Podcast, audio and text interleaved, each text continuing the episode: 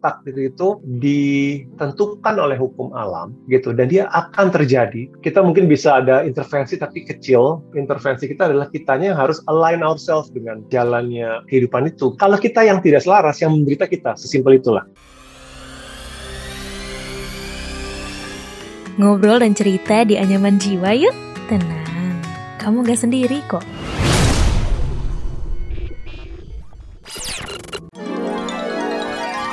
Katanya sih kesempatan nggak datang dua kali. Lewat obrolan singkat ini, kita akan mengingat kembali pengalaman sekali seumur hidup yang unik, susah dilupain dan mungkin nggak akan datang dua kali. Siapa tahu momen nostalgia ini bisa jadi pelajaran hidup yang reflektif sekaligus bahan hiburan. Di bawah santai aja sambil dengerin Daniel dan Sesa di podcast Momen, Satu Kali. Persembahan Medio by KG Media.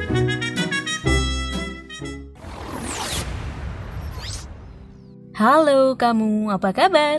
Selamat datang di podcast Anyaman Jiwa bersama aku Intania Ayu Mirza. Anyaman Jiwa merupakan salah satu podcast persembahan Media Podcast Network by KG Media yang berbicara mengenai kesehatan mental mulai dari ranah pekerjaan, hubungan percintaan, dan juga sebagai makhluk sosial. Episode spesial kali ini merupakan episode kedua yang merupakan hasil kerjasama dengan penerbit buku Kompas nih. Karena kita sudah kedatangan salah satu pengarang bestseller Indonesia yang merupakan penulis buku Filosofi Teras, yaitu Mas Henry Manampiring. Buku Filosofi Teras sendiri ini telah memenangkan penghargaan IKP Award 2019 sebagai salah satu buku Indonesia terbaik loh. Jadi pastikan kamu follow dan jangan lupa untuk beri rating untuk podcast ini ya agar gak ketinggalan episode-episode berikutnya. Nyalakan juga notifikasinya supaya kamu selalu terinfo setiap ada episode terbaru yang tayang di hari Rabu dan Jumat. Nah, buat kamu yang tertarik atau ingin mendalami lebih lanjut mengenai topik podcast kali ini yaitu Amor Fati, mencintai takdir, boleh beli bukunya Henry Manampiring yang berjudul Filosofi Teras di online store gerai.kompas.id.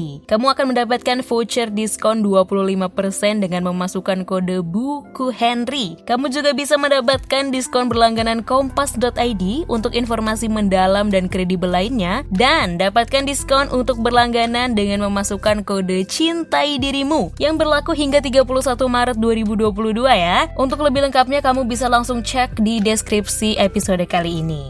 Dalam buku Filosofi Teras karya Henry Manampiring, terdapat sebuah kutipan yang berbunyi, Jangan menuntut peristiwa terjadi sesuai keinginanmu, tetapi justru inginkan agar hidup terjadi seperti apa adanya dan jalanmu akan baik adanya. Kutipan ini berasal dari Epictetus dalam bukunya Discourses. Filosof yang berasal dari Yunani ini ngajarin untuk sungguh-sungguh tulus mencintai keadaan yang sedang dihadapi, bukan hanya sekedar ikhlas menerimanya atau yang bisa kita sebut sebagai prinsip amor fati yang artinya love of faith. Apa ya itu? Mari yuk langsung aja kita dengar percakapan Suliana Andiko selaku project manager dan executive producer Media Podcast Network by KG Media bersama Henry Manampiring berikut ini. Halo Mas Henry, apa kabar? Halo, apa kabar Suli? Senang sekali Baik, baik. kembali ke kanal Medio. Ya, kembali lagi di episode kedua nih ya. Kita akan bahas Iya. lebih dalam juga dari bagian buku Filosofi Teras, yaitu mengenai Amor Fati atau Mencintai Takdir.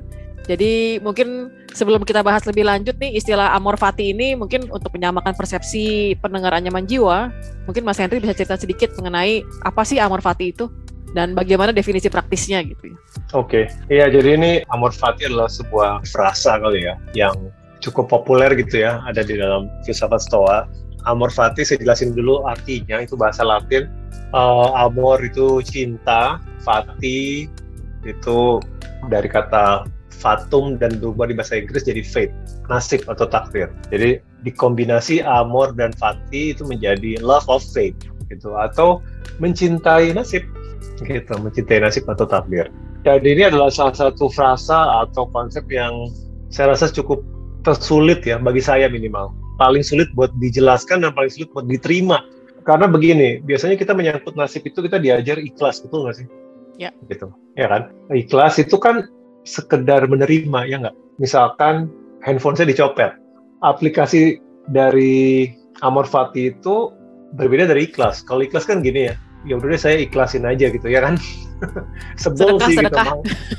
Iya sedekah gitu kan mangkol sih gitu, Iya. tapi aduh ya udah deh diklasin aja gitu kan gue gue terima gitu eh, nasib gue ini nah kebayang nggak Amor Fati itu menuntut kita satu level di atasnya lo bukan hanya disuruh menerima tapi lo disuruh mencintai nasib lo mampus gitu jadi lo kayak wow gitu gue senang sekali HP gue kecopetan jadi ini susah gitu ya tetap worth it gitu untuk, untuk dipelajari maksudnya apa ya gitu karena sebenarnya ada ada implikasi positifnya sih tetap walaupun ini sulit Dan mungkin untuk dicerna kali ya, kayak gimana cara gue mencintai cicilan gue baru bayar sebulan dari 12 kali. I- iya Sebenarnya kita kaitkan dengan konteks pandemi nih misalnya supaya sedikit lebih relevan gitu ya. Alih-alih mencintai nasib, sebenarnya banyak orang yang justru merasa akibat pandemi ini kehidupan normalnya seolah-olah dirampas gitu dalam tanda kutip ya. Lantas bagaimana sih sebenarnya menumbuhkan amor fati ini kalau dikaitkan dengan konteks pandemi? Ya, eh, ini pemilihan eh, kasus yang yang menarik sebenarnya.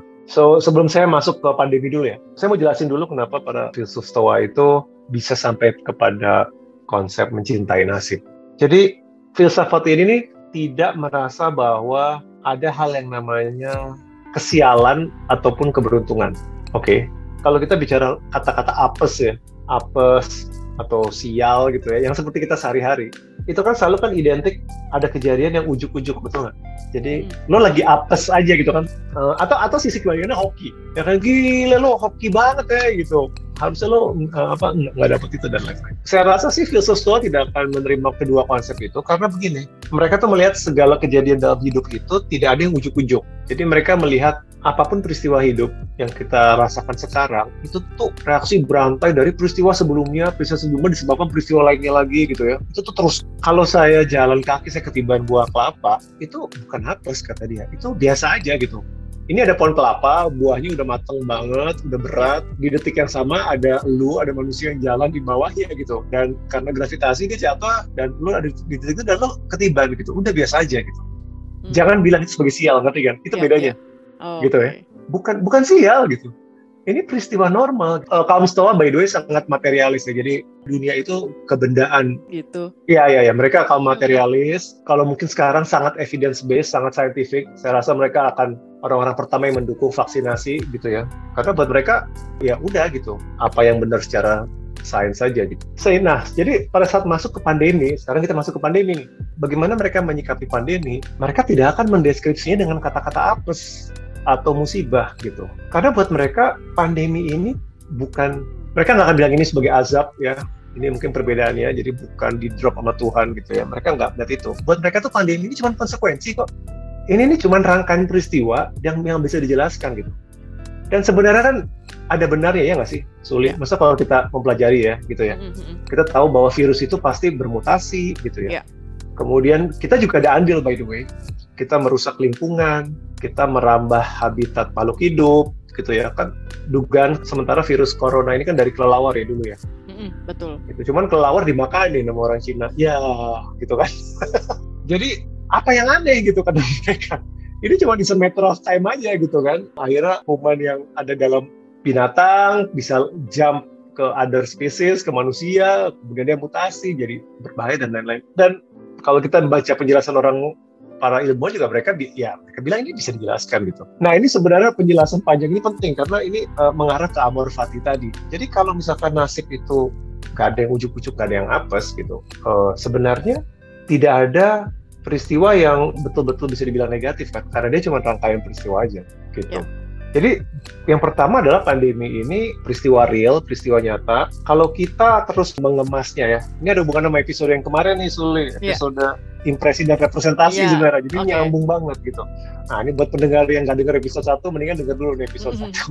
Jadi kalau kita memberikan pemaknaan bagi pandemi ini sebagai bencana gitu ya, sebagai hukuman dewa-dewa gitu, ya gimana lu nggak stres gitu kan? Soalnya starting point lo aja udah kayak gitu. Tapi kalau kita mengikuti teladan kaum Stoa bahwa ini peristiwa netral, ini peristiwa bisa dijelaskan gitu ya. Impresinya aja gitu. Impresinya adalah ini adalah pandemi, penyakit berbahaya, udah ada vaksinnya, jadi lo bego juga kalau nggak mau divaksin. Udah ada cara Langsung to the point. ada ada cara protokol kesehatannya bisa mengurangi resiko Iya. kalau masih bandel juga itu salah sendiri gitu jadi is it really that bad to start with gitu ya pandemi. Nah kalau kita kemudian bisa menerima itu kan itu satu langkah lebih uh, lebih dekat. Pertama kita menerima dulu lah, tidak tidak denial bahwa uh, pandemi adalah realita dalam hidup. By the way sejarah manusia penuh dengan pandemi ya. Itu juga satu perspektif ya. lain gitu. Nggak ada yang aneh gitu. Oh, kalau kita merunut sejarah itu berkali-kali umat manusia berhadapan dengan pandemi gitu. Cuman kita di generasi kita kita baru sekarang ketemu gitu. Nah yang kedua sebenarnya mencintai pandemi ini bagaimana akhirnya dikembalikan ke kita sebenarnya. Pandeminya nggak bisa kita kendalikan. Ada nggak hal-hal yang bisa kamu lakukan di bawah kendali kamu untuk membuat uh, pandemi ini menjadi ada hikmahnya gitu. Saya ambil contoh saya deh, percaya apa enggak nih Suli ya. Saya itu jauh lebih sehat selama pandemi daripada sebelum pandemi. Karena pandemi memberikan itu waktu olahraga. Hmm. Sebelum pandemi kagak sempat olahraga Iya kan? Iya, iya. Kita kita kerja uh, apa uh, commuting segala. Wow, commuting apa capek segala macam uh gitu. Pandemi karena ada WFH dan ada waktu fleksibel, itu gua pilih untuk gua gunakan untuk olahraga gitu. Dan ya gua merasa jadi lebih sehat. Hmm. Nah, ketika gua melihat ini, tiba-tiba pandemi terlihat sangat buruk nggak? Hmm. Enggak kan? Enggak sih. Enggak kan? Ya. Enggak kan gitu. Tiba-tiba pandemi itu bisa menjadi kesempatan olahraga bagi sebagian orang lain pandemi kesempatan lebih banyak waktu sama anak dan keluarga ya nggak yang sebelumnya nggak pernah ada waktu tiba-tiba mereka merasakan ini gitu. Uh, ada sebagian orang yang pandemi malah belajar ilmu baru gitu kan. Dia ngambil kursus baru. Nah, saya tidak menyangkal bahwa ada nggak penderitaan yang dibawa oleh pandemi? Ada gitu. Uh, ada yang PHK, ya kan? Ada yang bisnisnya yang jadi tutup gitu. Tapi di saat yang sama di balik segala krisis itu di antara cerita orang-orang yang tadi ada juga orang-orang yang kemudian malah jadi turnaround ya nggak? Yeah. Oh ya gara-gara pandemi, iya kan gara-gara pandemi gue di PHK, gue jadi buka, buka bisnis catering. makanan, yeah. buka catering. Sekarang catering gue lebih lebih sukses daripada uh, kerjaan gue sebelumnya uh -uh. gitu kan. Bisa kan. Nah itu kan membuktikan bener gitu. Menurut saya itu bener kata orang tua gitu. Uh, sebuah kejadian itu yang di luar diri kamu itu netral sebenarnya. Nanti pilihan respon kamu uh, yang menentukan gitu. Peristiwa ini mau dibawa menjadi kejadian yang membawa membawa sesuatu yang baik atau tidak sama sekali bahkan nih kalau kita nggak bisa jadi pengusaha, kita nggak bisa olahraga gitu ya. Let's say kita nggak bisa mengubah pandemi ini saat ini belum mampu, belum mampu mencari titik terangnya lah ya, gitu. Taruhlah skenario terburuk, gue cuma sial aja gitu, gue belum tahu nggak dapat rezeki baru, nggak dapat ide baru, nggak dapat ilmu baru gitu. Tetap loh, masih ada hal positif yang kita bisa respon terhadap pandemi ini gitu ya, yaitu mungkin eh, menjadi belajar rendah hati mungkin ya. Belajar bahwa hidup itu uh, ternyata bisa sangat di luar kendali kita. Mungkin dulu kita sok sombong arogan merasa hidup itu uh, sepenuhnya di bawah kendali kita. Karena saya punya teman yang bilang itu loh. Dia di PHK dan dia bilang yang saya dapatkan dari pandemi ini adalah gue belajar kerendah hatian karena dulu gue sukses banget. Gue sekarang kayak ditampar gitu dan dan gue apa ya gue anggap ini kayak pelajaran gue saat ini tapi yeah, itu contoh yeah. bahwa di tengah itu tuh dia memilih mengambil ini sebagai ada lessonnya di sini. Gue belum tahu nih apa rezeki gue nanti, tapi minimal detik ini gue uh, ada pelajaran yang gue tarik. Pada saat gue dengar itu gue tersentuh loh, karena nggak semua orang mencapai level seperti itu. Ya, ya. Gitu, dia melihat pandemi ini sebagai growth. Nah itu growth ya. mindset kamu bilang di episode uh -huh. sebelumnya. Kalau kamu punya growth mindset, gue harus ada growth. Walaupun itu growth-nya bukan financial, bukan physical, bahkan growth gue itu baru sifatnya psikologis aja, growth mental. Itu udah growth loh. Ya, betul. Dan dan ketika dia menyadari itu, tidakkah dia bisa bilang bahwa this pandemi is not so bad gitu. Gue bahkan mungkin bisa belajar mencintai karena dia membawa gue tumbuh menjadi manusia yang lebih baik ya, gitu. Ya. Karena kalau gue perhatiin fase gue gitu ya pandemi ini, awalnya wah itu kan enam bulan pertama semua masih unclear ya, masker rebutan, oh. rebutan juga harganya kayak orang gila gitu. Banyak mem tuh gaji UMP cuman habis separuhnya bayar masker sama PCR gitu ya. Dan kemudian setelah satu tahun berjalan, akhirnya kan kayak di US aja kalau kita ambil, akhirnya tahun lalu muncul fenomena the Great Resignation karena kemudian orang-orang ya. setelah di rumah itu kan akhirnya makin menyadari prioritas yang dia cari dari kantor itu apa sih? Apakah kantor yang target terus tapi nggak manusiawi membuat orang-orang jadi berpikir kembali gitu loh. Uh, waktu 8 jam kerja dia tuh dia apakah memang sepenuhnya harus kerja ataukah dia malah juga sebenarnya bisa kayak Mas Henry gitu kan commuting gue sekarang ternyata gue jadi lebih sehat loh gue ganti dengan jogging sebelum meeting jadi kalau kantor yang masih terus-terusan minta WFO akhirnya pasti banyak yang resign tuh. Karena jadi orang jadi yeah. kenapa gue harus merelakan nyawa gue ke kantor ya? Kayaknya tuh pasti bakal change a lot ya Mas ya? Kalau lihat dari kebiasaan pandemi ini gitu. Iya. Dan saya harap dunia pekerjaan in general Mm-mm. itu harusnya malah mendapat apa ya manfaatnya dari pandemi itu. Yaitu kita belajar bahwa tidak tidak segala hal dalam pekerjaan perlu kehadiran fisik mungkin ya kan Ya, betul, betul. gitu kita belajar bahwa ternyata work life balance itu bisa dibantu dengan teknologi Ya, menurut ya. saya WFH itu berkah bagi banyak working moms loh gitu Iya kan memang Ya, ya. memang memang melelahkan sih tapi tetap aja lebih mending dia bisa bekerja sambil bisa mengawasi anaknya daripada dia harus ninggalin anaknya sama sekali itu kan lebih berat lagi ya jadi ada revolusi cara kita bekerja gitu ya kita dipush oleh pandemi cara kita belajar ya cara kita sekolah cara kita belanja cara kita berdagang Semuanya ya. Iya kan? Iya kan? Sekarang ternyata oh gue nggak perlu punya toko nyewa kios mahal-mahal gitu. Karena gara-gara pandemi semua orang biasa online, kok buka toko online aja. Ya kan? Ya, benar. Entrepreneurship jadi apa di push karena pandemi. So ya banyak Banyak, banyak yang- berkahnya juga. iya, organisasi emang jadi akhirnya dia harus set expectation juga ya uh, in terms of I'm not really a fan of work life balance tapi lebih mungkin sekarang lebih ke work life uh, well being ya. Uh, bagaimana dia kemudian menciptakan uh, lingkungan yang lebih inklusif buat perempuan uh, yang punya anak misalnya gitu ya yang harus Betul. PJJ jam 8 pagi meetingnya jam 9 apakah dia boleh nggak sih mulai meeting jam 11 untuk Iya. anaknya dulu kayak gitu-gitu jadi Iya.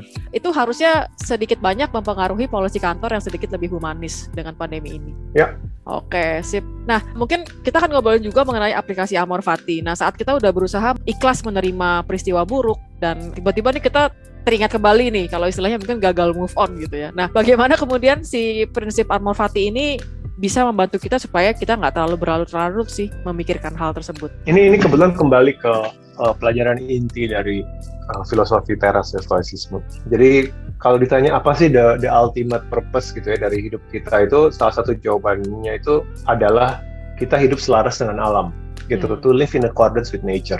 Alam di sini tolong tidak diartikan sebagai environment gitu atau lingkungan hidup gitu ya. Jadi selaras dengan alam itu bukan berarti jangan pakai sedotan plastik doang gitu ya. Climate change gitu ya. Ya, change. walaupun itu bagian tentunya. Ya, heeh. Tetapi alam di sini kita bicara nature itu uh, the bigger inilah uh, semesta yang jauh lebih besar gitu. Termasuk salah satunya ada ma- masalah environment, tapi bukan hanya itu. Karena kaum Stoa ini materialis ya, gitu. Jadi buat mereka itu manusia itu tidak pernah lepas dari nature, ya enggak? Karena kita kita hidup bagian dari alam, tuh kan. Dan kamu tadi menyinggung climate change, benar juga. Climate change itu sebenarnya disebabkan ketika manusia mulai melupakan bahwa dia bagian dari alam.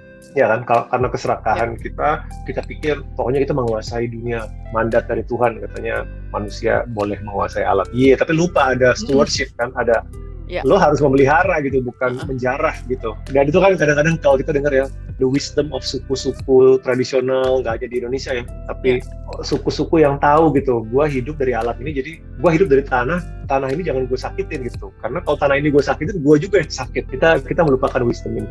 Nah, prinsip yang sama itu selaras dengan alam itu dalam stoicisme tuh anggap aja kita tarik lebih gede gitu, bukan cuma lingkungan hidup gitu, tapi uh, dalam apa pun itu. Nah, karena mereka melihat bahwa alam ini jauh lebih besar daripada kita dan kita menjadi bagian dari alam itu dan apa yang terjadi di dalamnya, maka kita yang harus selaras dengan dia gitu, bukan alam yang dituntut selaras sama kita ya. Dan ini ada hubungannya sama amor fati gitu, karena fate atau takdir itu ditentukan oleh hukum alam gitu dan dia akan terjadi, pasti terjadi gitu ya. Kita mungkin bisa ada intervensi tapi kecil. Intervensi kita adalah kitanya yang harus align ourselves dengan jalannya kehidupan itu. Kalau kita yang tidak selaras, yang menderita kita, sesimpel itulah gitu ya. Jadi supaya kita nggak berlarut-larut, dimulai dengan kesadaran bahwa saya harus selaras dengan yang terjadi. Misalkan pandemi. Kalau pandemi ini kita lawan terus, kita nggak terima terus, itu kan namanya kita nggak selaras dengan alam. Orang pandeminya udah kejadian kok. Kalau kita mau masih menyalahkan rejim, masih sibuk dengan teori konspirasi sana-sini yang tidak memberikan bantuan apa-apa, lo kan capek sendiri Hmm. gitu.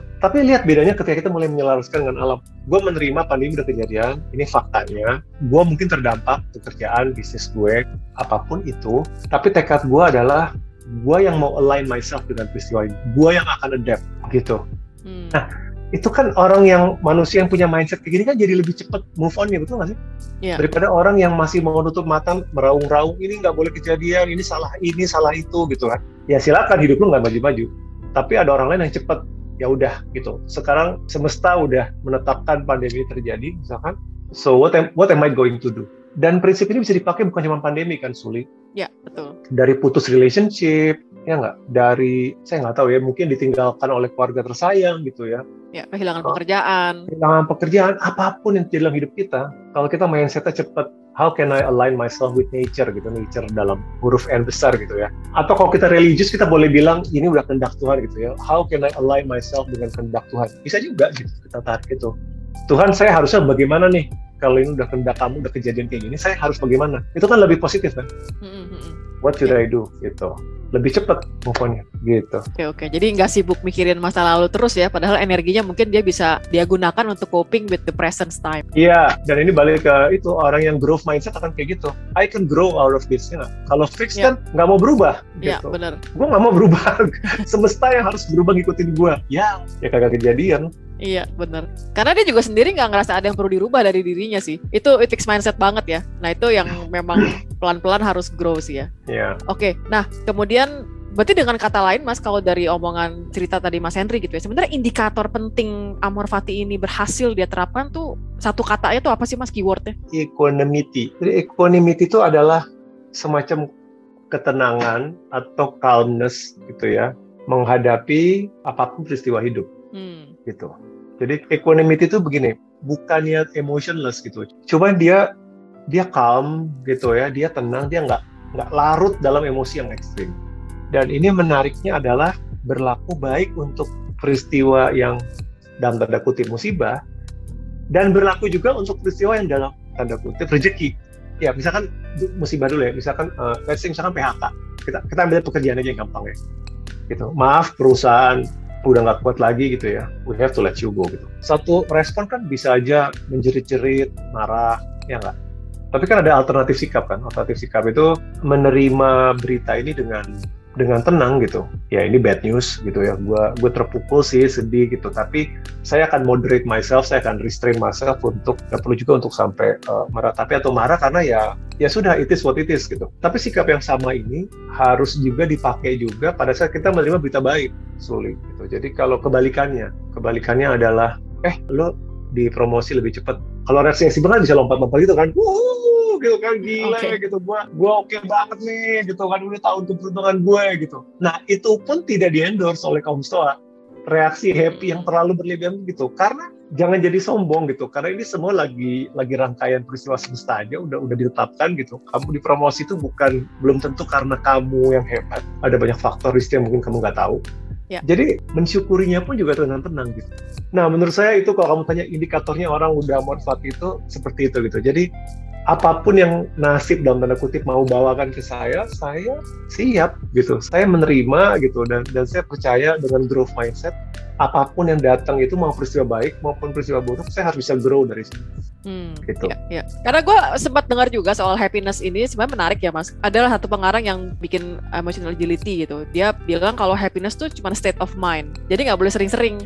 Justru yang harus dicari Hmm. dari kaum yang amor fati ini adalah mungkin lebih ke contentment. Jadi makanya karena dia konten, dia jadi bisa biasa aja sama peristiwa-peristiwa itu kayak oh lu dipromosi, oh iya oke terima kasih gitu. Jadi ya karena dia udah cukup, dia nggak perlu Ya. ngerasa apa dipromosi terus harus sampai gimana-gimana banget ya karena bukan validasi juga yang dia cari gitu. Tapi dia tahu betul bahwa ya udah memang gue dipromosi karena usaha gue dan segala macam ya ya udah gitu kayak biasa aja. Dia yang dicari emang contentmentnya itu sih mas kalau dari sisi emotional Ya. agility-nya gitu. Oke. Oh happiness tidak di endorse ya? Oh, bahkan aku bisa menarik karena kamu me- mention happiness ya, saya bahkan bisa bilang happiness happiness itu bukan bukan tujuan harusnya.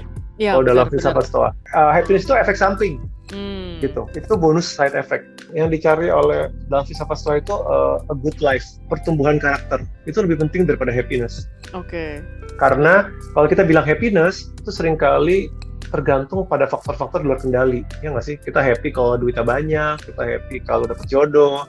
Nah, itu kan apa vulnerable ya. Happiness Ya. kayak gitu kan vulnerable. Tapi kalau orang tua bilang kejarlah karakter gitu. Jadi kejarlah Henry yang lebih sabar, kejarlah Henry yang lebih adil, kejarlah Henry yang lebih bijak.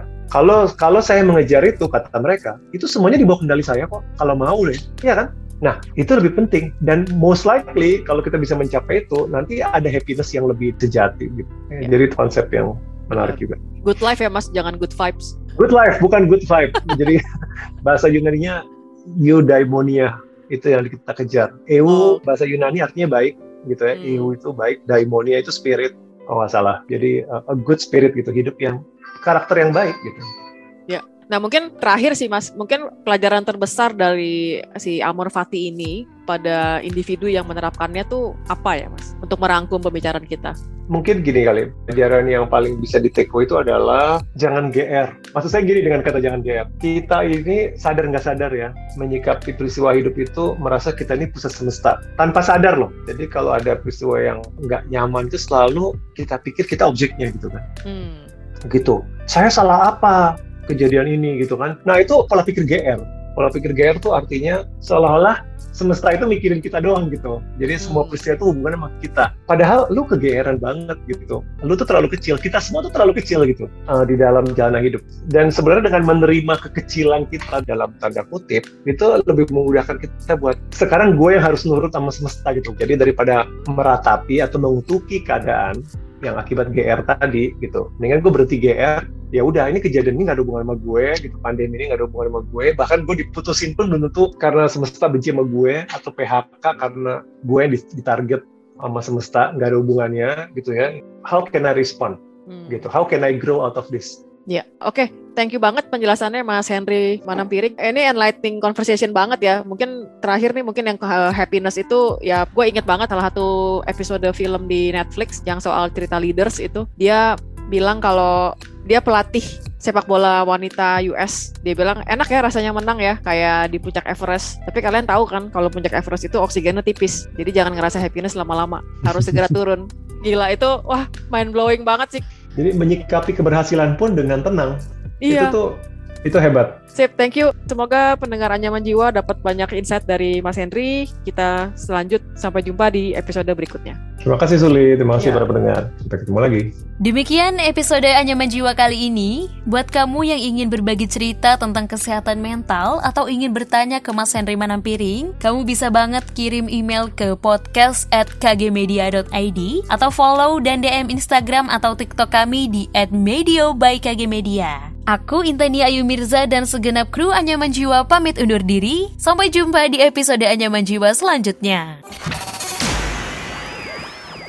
Yah, udah selesai episode kali ini. Tungguin episode Anyaman Jiwa selanjutnya ya.